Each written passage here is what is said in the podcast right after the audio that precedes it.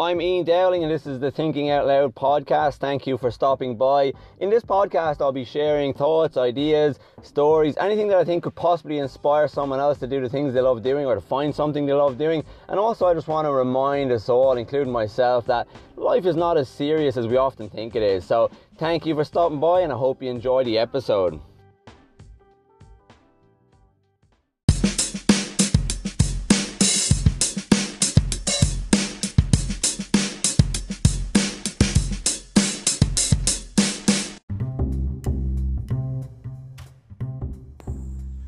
Hey folks, Ian Dowling here. So today I want to talk about health and well-being in our physical body, but how our intention and our focus is often more important than the actual physical acts and the things that we eat and that sort of thing. Now, this is not based on science or anything like that, and I really, really believe in a healthy diet um, and all these things. So don't get me wrong on this. But what's made me think about this, and it's it's just a thought really, but so there's a popular documentary that's come out recently called The Game Changers, and it's pro-vegan, and it's it's a well-made documentary um, showing the benefits of a vegan diet and shows a lot of professional athletes and that sort of stuff. Um, but it's very very biased towards a vegan diet. And as a professional, um, well, an ex-professional fighter, James Wilks, who's like the main guy in it, he's one of the producers of it and he talks about how you know he, he, he got onto the vegan diet to to help with recovery from an injury and that sort of thing. Um, and then today I was listening to a podcast on Joe Rogan, and he had James Wilks on talking from the pro vegan side, and then Chris Kresser, who has been on Joe Rogan podcast a few times, and he has tried the vegan diet in the past, and um, now he's not pro vegan, but he's pro whole food diet, you know, incorporating meat um, and vegetables and all those sorts of things and they debated on this podcast for you know a couple of hours. And it was quite exhausting to listen to you know because they're both very passionate about their side. Um, but after listening to that podcast it's kind of hard to not agree with both sides that there's a lot of healthy people that are vegans there's a lot of healthy people that are not vegans there's a lot of healthy people in all diets and everything. And one of the things that it all seems to come back to in my opinion is that it's all about balance. But the thing I want to focus on more is that I really believe that if we personally believe what we're doing is healthy for ourselves and is in our best interest and the interest of our loved ones and families, I feel that that's the best benefit for us. And the example I want to use and the example I'm thinking about a lot lately is, and I've just come back from Ireland. I had a had a little trip in Ireland a couple of weeks ago. My cousin got married, and I was there for a short trip, and it was a great wedding, great party and my two grandparents on my dad's side were at the wedding and they're both nearly 92 and they're both very healthy for 92 and the thing that i always come back to and i've had periods in my life like when i was a teenager and i was very extreme on you know like not eating much and i was probably verging on anorexia and then i've had you know periods where i tried to you know go low fat and different types of diets like everyone does. And one of the things that i always come back to in my head is that anytime growing up at my granny and granddad's house, and they're both, you know, they've been married for I think it's like 60 something years. Probably got those dates wrong. They're both nearly 92 and they both seem full of energy and vibrant. And I always remember, you know, being out in their house and there was a period where I was going dairy free and I wasn't eating dairy and those sorts of things. And, and they would have this new super milk in their fridge and it's just regular milk, but you know what it's like? It's marketed as super milk because it's got blah, blah, blah, whatever it is. But the important thing that I feel is that they were buying this milk because they felt that they were improving their health and they were always constantly working towards being healthier and being better people. And I feel that now they're 91 and they are very healthy because they are and they have always been taking steps towards better health for them and their family. And regardless of whether that was scientifically correct or not, I think the most important part was that they were always intending to be healthier and better for their families and loved ones.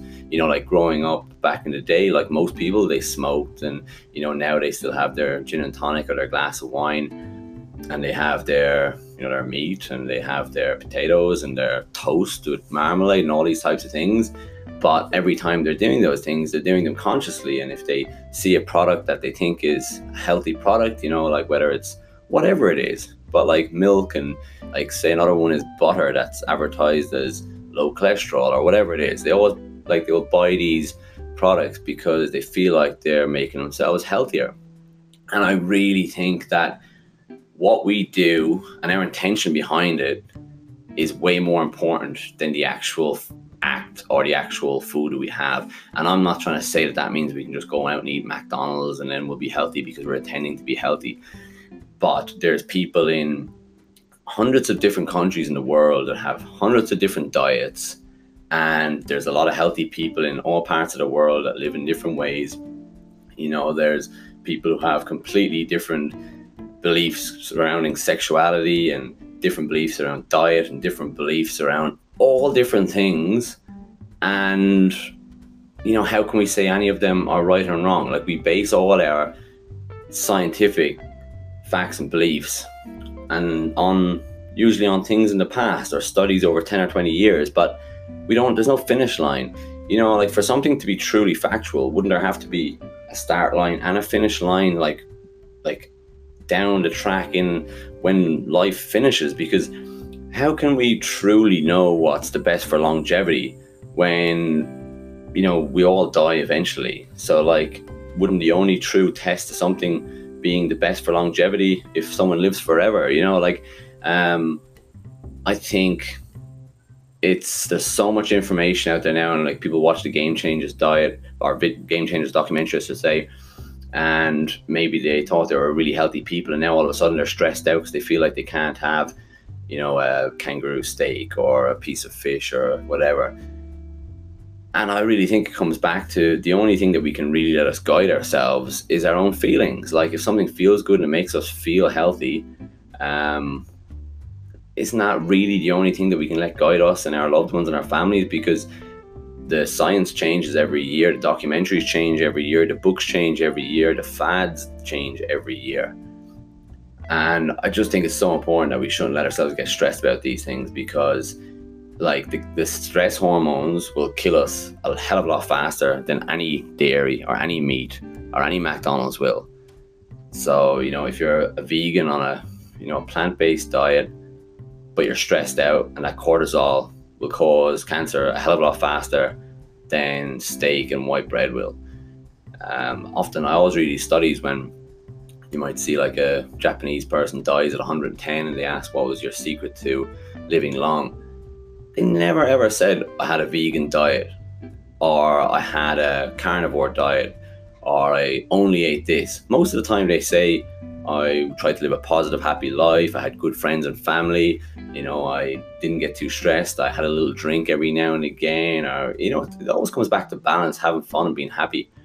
Um, so I just, I just want to put it out there, just to slow down and take a deep breath, and don't get stressed over these things.